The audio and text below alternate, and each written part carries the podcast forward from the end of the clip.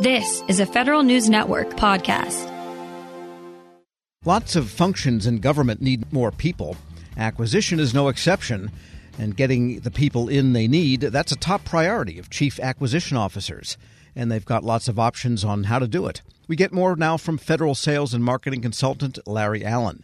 And this came up at the recent conference of your old organization, the Coalition for Government Procurement. That was a top of mind topic, wasn't it? Tom, it was. And I think it's something that both industry and government can agree upon. We're in a situation right now in government acquisition where we absolutely need to add to the acquisition workforce in government. There are a number of things that contractors can do to assist government contracting officers, Tom, but in awarding and auditing and managing a government contract, they're all inherently governmental functions, and you need a well trained acquisition workforce to do that. In some respects, we've never really gotten over some of the intended procurement reforms of the late and mid 1990s, where we saw acquisition streamlined, at least for a bit. I would argue that it's certainly not streamlined today. But one of the byproducts of that effort was a substantial reduction in the acquisition workforce ranks. Well, now we have both stressed acquisition and new rules, and that means that we need to have a better acquisition workforce.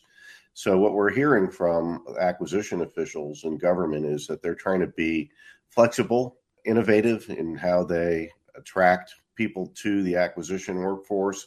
And once they're in the acquisition workforce, keeping them in there because there are a lot of options for federal employees. And acquisition is one where I personally have seen many talented people start only to have them shift out and go into other areas of government. So you really want to try to not just get people in, but keep them in the acquisition workforce, which means they have to have some obvious career goals and some opportunities for advancement. So I'm in support of this. I do think that we need to watch it a little bit because it's tough to recruit people today, whether it's to acquisition workforce jobs or just about anything else in employment. So contractors need to be aware of the fact that you know sure. they're using some innovative ways to get people in who are probably going to need a little bit more training than a traditional acquisition workforce member. So patience and uh, awareness on the part of the industry is probably going to be a factor in here too. I was speaking with one acquisition executive in a large agency who said that, in his experience, federal acquisition, federal procurement jobs are attractive to business majors that are leaving the colleges looking for jobs. You know, there's a certain cadre that really likes accounting and finance. There's a certain cadre that likes actuarial work, which sounds dull to the average person, but you know, it's not really once you get into it and understand it. And the same is true for federal procurement. It's like a giant puzzle, like a big Rubik's cube to solve, given the FAR, et cetera. So maybe uh, maybe the government doesn't realize how I don't know how to advertise what an interesting profession it actually can be. Well, you see everything government acquisition and procurement, Tom, as you know.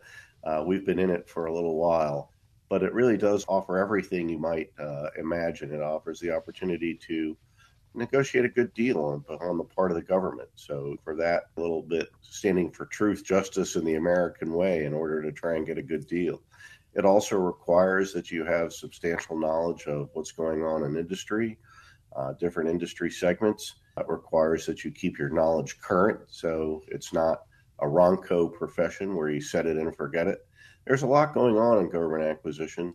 And the people who stay in it long enough and have the opportunity for career advancement, they advance and they become names that, in, at least in our industry, are kind of household names of people who really made the system work. And what system are we talking about? Well, no less than the successful operation of the U.S. government. We're speaking with Larry Allen, president of Allen Federal Business Partners.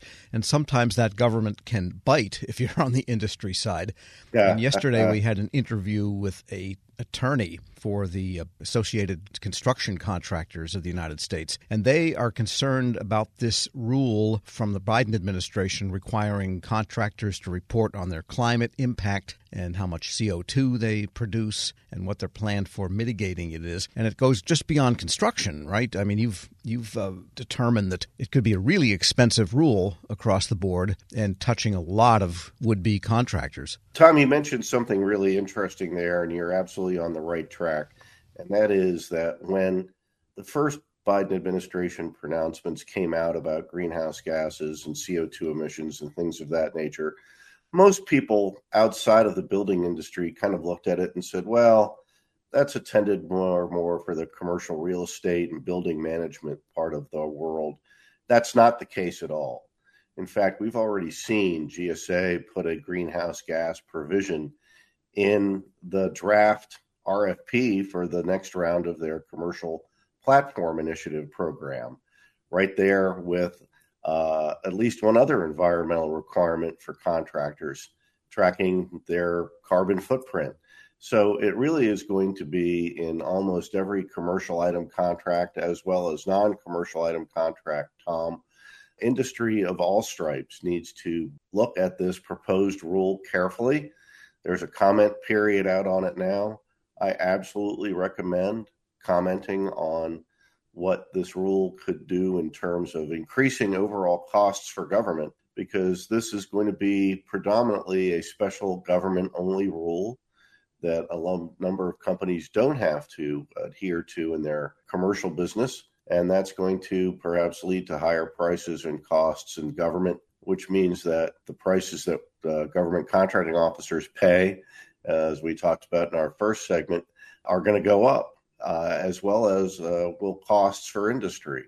So I recommend understanding what's in this rule, getting out ahead of it, because this rule is almost certainly going to happen, Tom. Even if it's in the proposed stage now, the fact that there's already a greenhouse gas requirement in a draft RFP tells you that this is a done deal, at least uh, on some level. If you get out in front of it and can plan accordingly, then at least you've got a longer runway to implement this into your business practice. I wonder if this really is going to be government unique because, you know, there was a time when the top captains of industry I mean, they tried to behave legally, but they would give the government a piece of their mind if they didn't like what the government was doing. Now, most of the industrial leaders pretty much kowtow. They're afraid of what people are going to say on social media. They're afraid of retribution from regulatory agencies. So they, they kind of well, pretty much toe the line on what they think is politically correct. So I wonder if some of the large corporate leaders now will adopt similar rules of their own. Say the car companies, for example, in sourcing glass, plastic, forgings, sheet metal, and everything else, castings that go into a car, the same type of rule. Well, and that's it. I mean, certainly, I think you're right. Uh, and we've probably already seen some major uh, large corporations make similar requirements of their supplier base. But that's also part of the issue, Tom, and that is can everybody agree on a unified set of standards, or are we going to have standards that are slightly shaded one way for the federal government, slightly shaded in another way for the state of California that has a tradition, especially now, of going off and doing their own thing, and perhaps still a third set of standards that people will have to meet depending on what type of commercial business they do. I think if even if you're a supplier, Tom, whether it's a commercial item supplier, commercial service supplier, building supplier, uh, you're going to have to pay attention to this rule and implement a number of the compliance standards that they uh, are expecting of you. The good news is that they are industry standards, so that uh, if there are people in the commercial world that use the same guidelines, hopefully there won't be too much variation but it's uh, new and uh, it will cost you something. So if you know that, then you want to start now to be ready. Larry Allen is president of Allen Federal Business Partners. As always, thanks so much. Tom, thank you very much, and I wish your listeners happy selling. We'll post this interview at federalnewsnetwork.com slash Federal Drive. Hear the Federal Drive on demand. Subscribe wherever you get your podcasts. Leadership today, especially within the federal workforce, is being tested more than ever before. After an exemplary career as a former executive at the FBI, focused on policy and strategy, Sasha O'Connell, PhD, is guiding future federal leaders as the executive in residence in the School of Public Affairs at American University. Sasha joins host Shane Canfield, CEO of WEPA, to discuss her exciting career, the future of the federal workforce, and the lessons she's learned along the way. Hello, and welcome to the Lessons in Leadership podcast. I'm your host, Shane Canfield, CEO of WEPA, and today I'm thrilled to be joined by Sasha O'Connell. Sasha is, is an executive in residence in the Department of Justice, Law, and Criminology at the School of Public Affairs at American University, and spent the majority of her career at the FBI, and most recently as the organization's chief policy advisor, science and technology, and the section chief of office and policy for the FBI's deputy director. Sasha, welcome. Shane, thanks so much for having me. It's a pleasure. Can you give us an example of someone early in your career that motivated you, and then and, and how did what did that look like? Sure, absolutely. So it sounds almost cliche, but it was the dining room table. So I grew up um, with a stepfather who spent 30 years at the Veterans Administration at the VA, and he talked at the dinner table. He started as a social worker and then sort of rose up into management, administration, and leadership. And his stories, right, and his approach really, really impacted me. My mom, interestingly, ended up in a career in public service. She was a prosecutor. She's currently a retired state superior court judge. Um, but she had a big career change also in her 40s. She went back to law school in her 40s. So getting all of that in the mix at a young age at the dinner table really, really impacted me um, in really specific ways. Yeah, that's amazing. My my father was part of um, the generation that took um, President Kennedy's call to action, and he took that to heart, and he went and worked at the Department of Interior and a number of other places in federal service. So it's it's catching when when you're around it. You've held a number of leadership roles at the FBI, which is historically a male-dominated organization. What skills or traits helped you most as you navigated that? Yeah, it's such a it's an interesting and challenging yeah. sort of situation and question. One I don't think I still am reflecting on. I've been out of the FBI about six years, and I'm sort of still thinking about it. I think the bottom line was when I was there, and I really grew up there. Um, I didn't I didn't know any different. I grew up with male cousins and brothers, and you know it was sort of a continuation of of my existence. So it did you know, in retrospect, it, it, was a really unique situation, but it didn't necessarily feel that way for me at the time. I think staying mission focused, staying not about me, staying flexible in terms of problem solving all helped me. I will say there's resources today that weren't there when I was there, or certainly when I was starting out.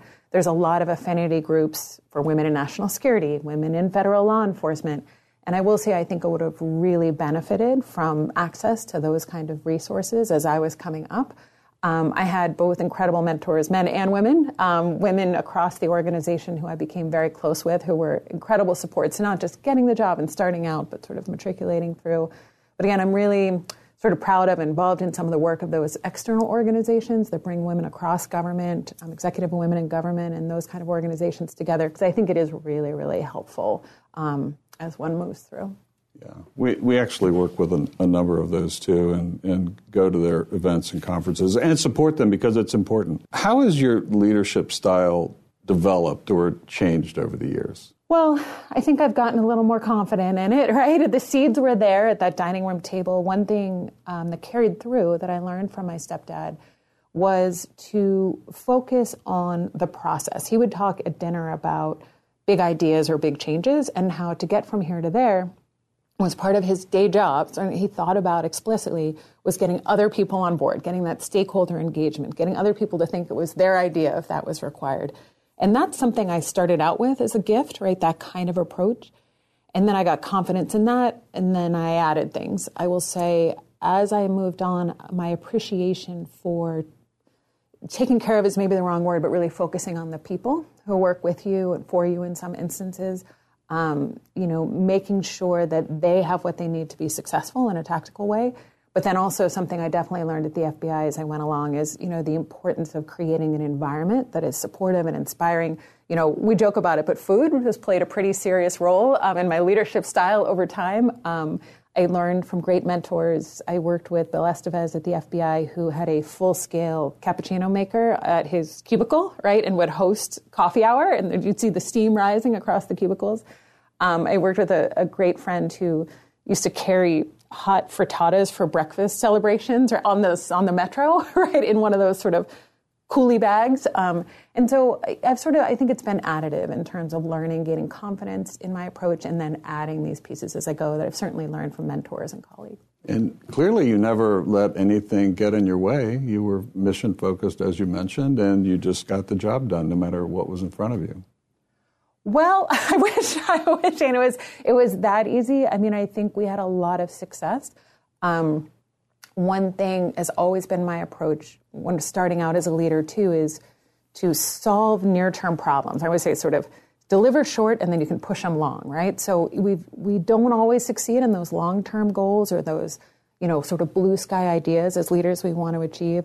Um, but we deliver on those short-term pieces, right? And you get that buy-in from the stakeholders, and then often you can push toward those bigger dreams, hopes, aspirations, and goals um, I would like to say I was 100% on both fronts. I'm not sure your characterization is 100% accurate there, but I'll take it um, in this in this sense. Looking back, what, what's one piece of advice you might have given your younger self when you first started?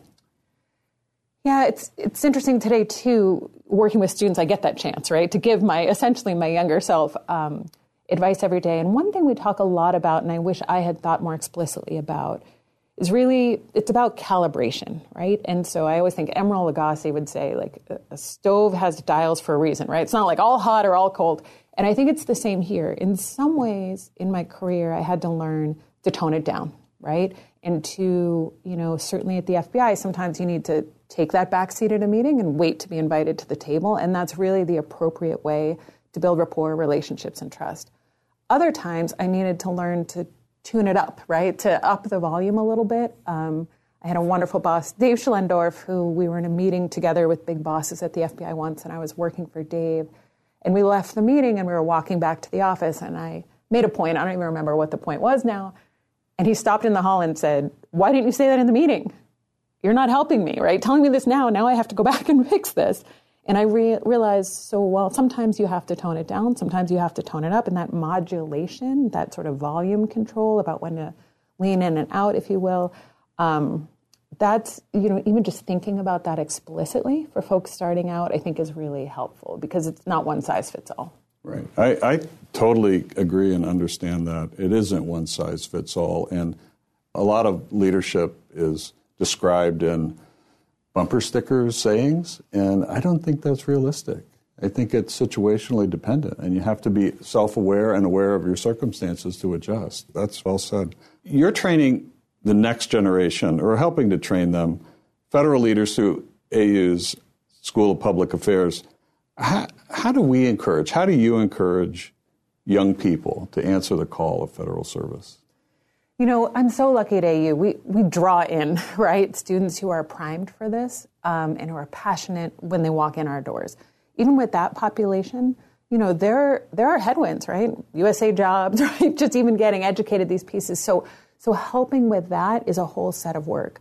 I'm also really passionate about, as you point out, reaching out to a diversity of folks who haven't even thought about these careers as careers. I had a conversation with a young woman the other day, and she was talking about law school. Is I'm, I'm fully supportive of law school, and I said, "Have you ever thought about a career in, in federal service?" And she said, uh, "Isn't that for old people?" I said, uh, um, "Okay." So you know, I mean, there's an education to do, right? Clearly, she's never seen the softball leagues, you know, down on the mall or kickball or any of the fun we all have in town, where we certainly did when we were younger, but I, I really try, again, podcasts like this and other venues to put myself out there and really talk about what it's like, the opportunities I had at the FBI to be in the middle of the mission space, and to explain that the federal government needs all kinds of skills, right? And diversity of thought, right? And diversity of people. So, so there's that sort of working with the group that's primed for us, and we need to help them get over those barriers, get in, and then stay and stay um, engaged and passionate and then there's reaching those new audiences. And there's a lot of work both places, but it's a lot of fun to work with young folks who are passionate about it. So I'm really lucky in my current job. And career civil service is a great path if somebody wants to take it. Our board is 100% SES level career civil servants.